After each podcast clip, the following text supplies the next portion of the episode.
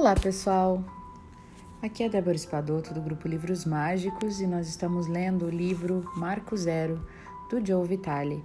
Ainda nós estamos lendo a entrevista do Joe Vitale no final do livro, no anexo, que tem uma entrevista bem longa com ele com o Corey. Nós já estamos na parte 6 hoje, porque ela é bem longa mesmo, então eu tô dividindo por partes, tá?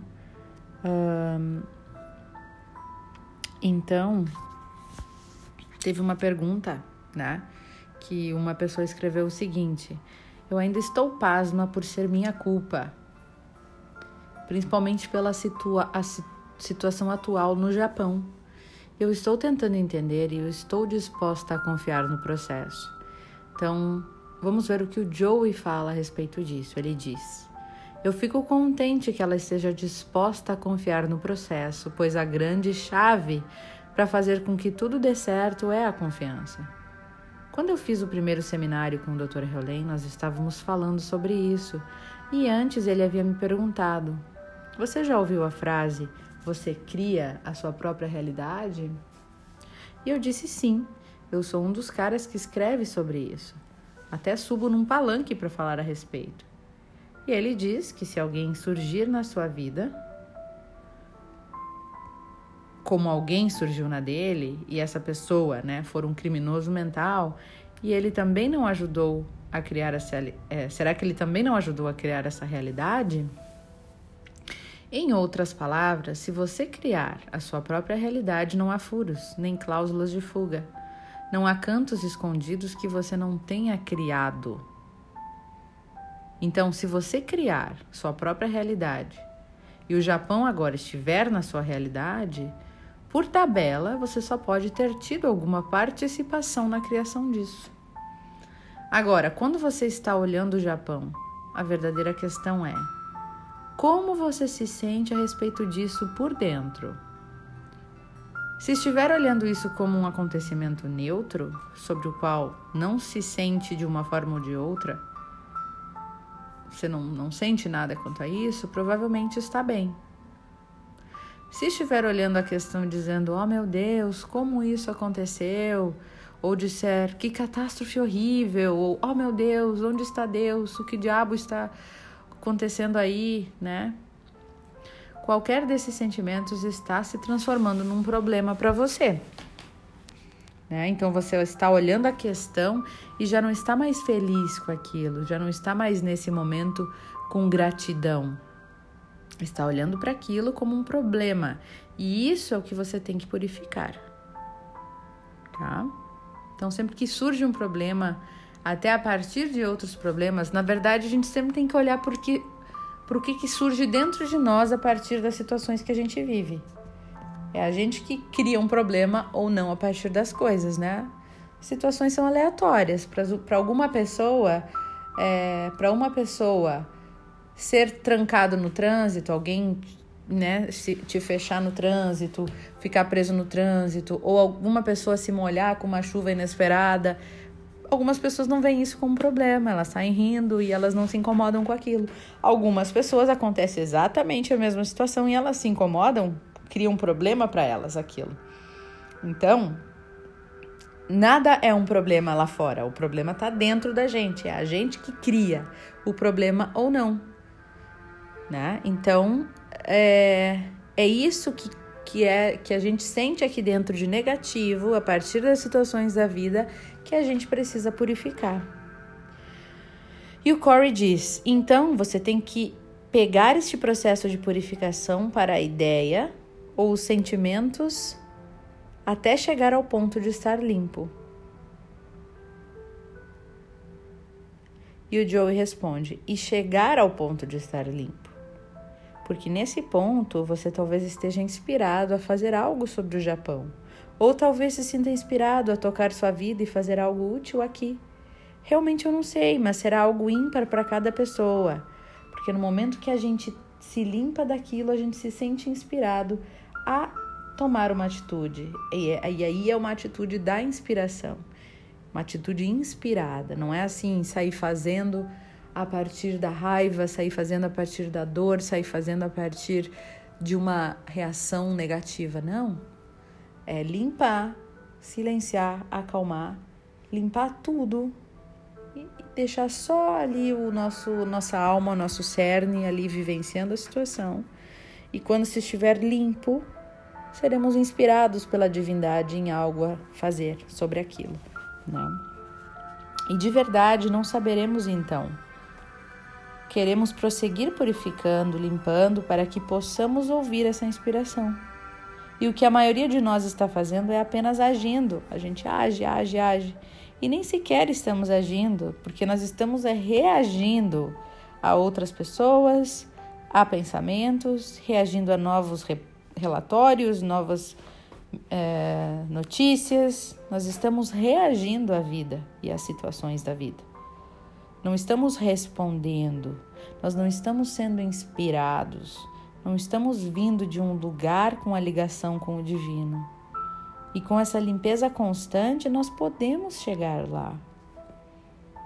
E o Corey diz: Isso é ótimo, porque muita gente faz confusão com eu sou responsável e é minha culpa. São coisas diferentes, né? E isso traz a sensação de culpa. E como explicar isso quando as pessoas estão em busca de uma distinção? Então o Joe fala: sim, essa é ótima e eu ouvi muito isso ao longo dos anos. Embora sejamos responsáveis pelo que está acontecendo, de forma alguma podemos nos sentir culpados. Culpar seria estar na forma de algo ter sido intencionalmente feito a você mesmo outra pessoa, e nem assim tenho certeza se essa seria a forma correta de olhar a situação. Né? O que realmente queremos fazer aqui é assumir total responsabilidade pelo que está se passando emocionalmente nas nossas vidas. E eu me lembro que havia um comercial de TV, décadas atrás, e eu sempre me lembro que o cara dizia assim: seu problema não é culpa sua, mas é sua responsabilidade. e eu sempre adorei isso por ser tão claro. Você não deve ser culpado. Ninguém está apontando o dedo para você e dizendo que você fuma é, porque você quer, é culpa sua que você se viciou, é, ou não é culpa sua que isso aconteceu. Você teve suas fraquezas, suas crenças, enfim, mas sim é sua responsabilidade por isso agora, né? E o que isso faz é meio que separar a linha de condenar você pela culpa e passar então a ajudar você por ter a tendo a responsabilidade, né? E ao mesmo tempo deixa o problema por sua conta. Agora você é livre para fazer algo a respeito ou não. Então a responsabilidade é sua, né? A decisão é sua. E o Corey diz: se acha que é culpa de outra pessoa ou se tem a visão de que outras pessoas são responsáveis por sua vida, então você está de fato impotente para fazer qualquer coisa a respeito. E desta forma tem o poder de realmente fazer mudanças e trabalhar naquilo. E o Joey fala: sim, e dá certo. Um dos exemplos que está me vindo na consciência agora, nesse momento, é a Mabel Katz, uma das professoras do Oponopono que estudou com o Dr. Heulen.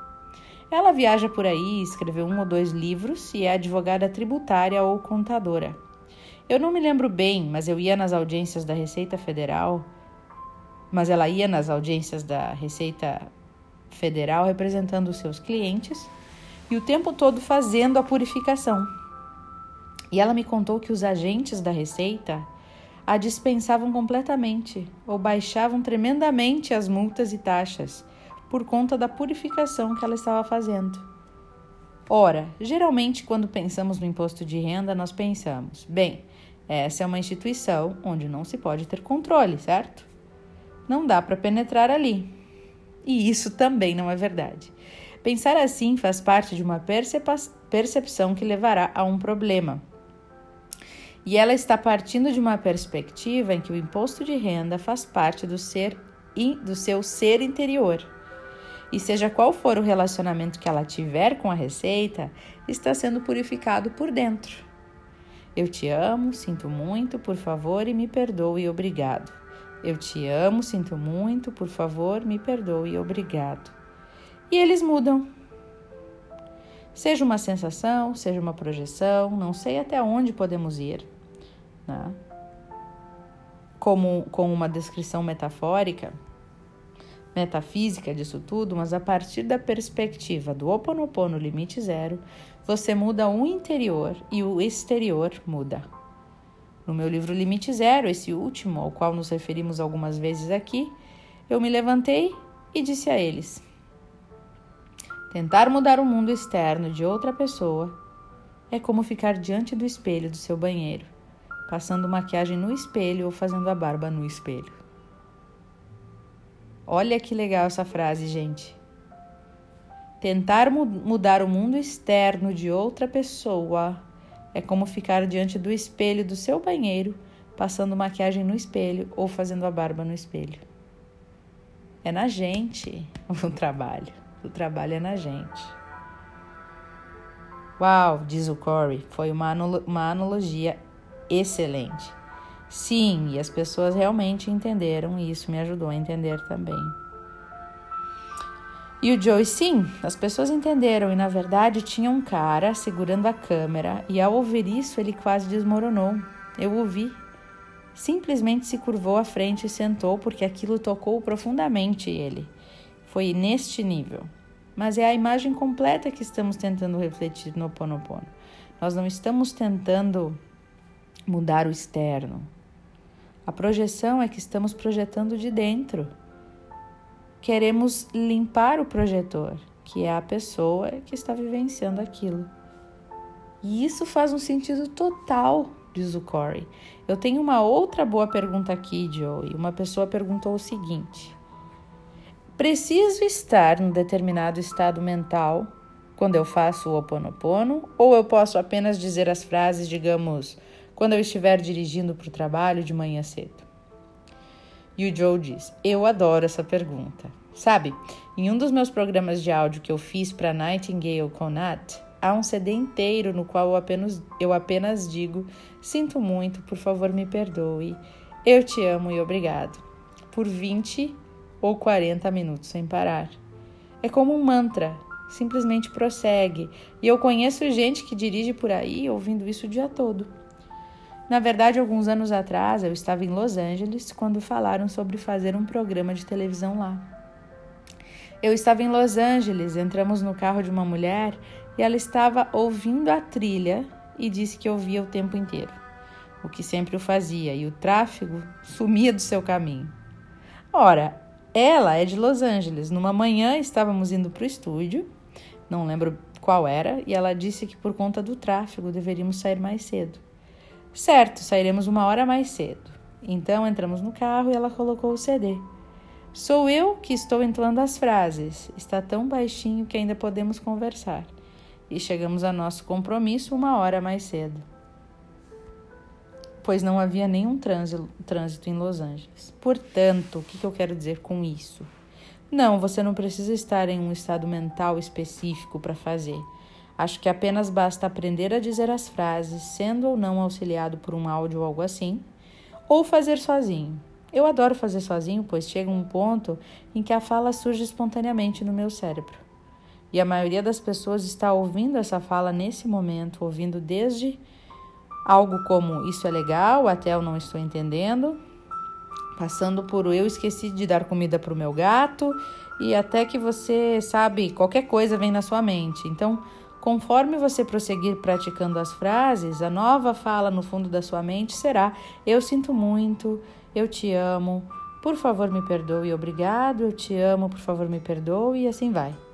Né? E que, realmente, né, gente, quem começa com isso é, entra nesse, nessa sintonia. E o, Cor, e o Corey fala então: Eu passei por essa experiência só nos últimos dias, desde de que eu assisti os vídeos estes, né, e realmente fiz a limpeza. Passei por essa situação. Eu me vejo andando pela rua e as frases estão passando pela minha cabeça sozinhas. Eu noto que quando você entra nesses pensamentos, não tem nenhum pensamento negativo lá. Que estado de paz e que coisa ótima de se fazer pois boa parte do nosso estresse vem do fato de nos preocuparmos com as coisas e podemos simplesmente mudar para essa opção. Outra pessoa nos escreveu perguntando se ela poderia substituir a sua fala pessoal pelas belas frases do Ho Oponopono. Se eu me lembro, eu as repito. Do contrário, a minha fala interior, normal, ficaria dizendo blá blá blá blá blá outras coisas, né? O que você acaba de dizer é que, ao notar. Desculpa. Essas frases simplesmente assumem o um controle. Você notou isso em você? Quanto tempo levou para que os pensamentos passassem a transcorrer automaticamente? Você se lembra? E o Joe disse: Muito rápido. Eu não diria que foi da noite para o dia, mas foi bem depressa cerca de alguns meses. Provavelmente alguns meses. E você precisa se lembrar.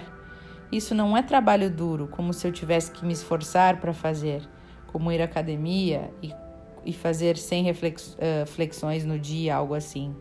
Não foi nada disso, apenas disse: Eu sinto muito, por favor, me perdoe, obrigado, eu te amo. E eu apenas fazia isso com o máximo de frequência que eu me lembrava no dia a dia e ajuda muito a ter pequenos incentivos.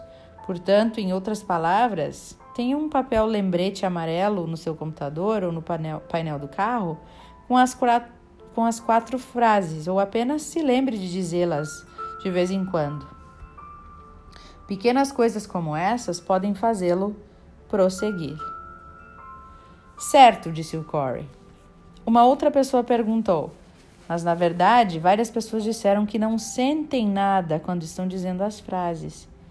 É importante que tenha um sentimento ou uma emoção ligada a isso? Bom, essa resposta nós vamos ler mais adiante, então, né, no outro áudio. E eu acho que vai ser o último áudio dessa entrevista, tá? Então, pessoal, esse foi o nosso áudio do dia de hoje. E agora vamos nos concentrar rapidamente para encerrar este áudio.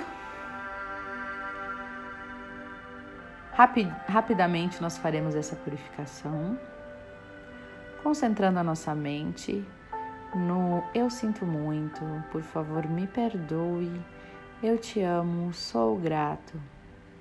Eu sinto muito por muitas vezes agir de forma inconsciente. Por favor, me perdoe por ter crenças negativas, por ter programações negativas, sentimentos negativos que contribuem para a minha vida e para a vida das pessoas ao meus arredores. Eu te amo. Eu amo quem sou, eu amo as pessoas ao meu redor, eu, eu amo o mundo onde eu vivo e sou muito grato. Eu sou grato por toda a oportunidade que eu recebo diariamente de tantas bênçãos e tantas alegrias que vêm até mim. Eu sinto muito por muitas vezes não reconhecer tantas bênçãos e tantas alegrias que vêm até mim. Por favor, me perdoe por muitas vezes estar cego e não perceber a quantidade de bênçãos que caem sobre mim todos os dias. Eu amo a minha vida. Eu amo as pessoas que me rodeiam. Eu amo tudo que vejo e que encosto. Eu me amo. E eu sou grato, muito grato por ser quem sou. Eu sinto muito, por favor, me perdoe, eu te amo, sou grata. Limpando todas as energias negativas, memórias negativas, programações negativas, crenças limitantes que me impedem de ser melhor a cada dia, de ser a minha melhor versão e de atingir todo o meu potencial. Eu sinto muito, por favor, me perdoe. Eu te amo, sou grato. Desejo a vocês ótimas reflexões e até o próximo áudio.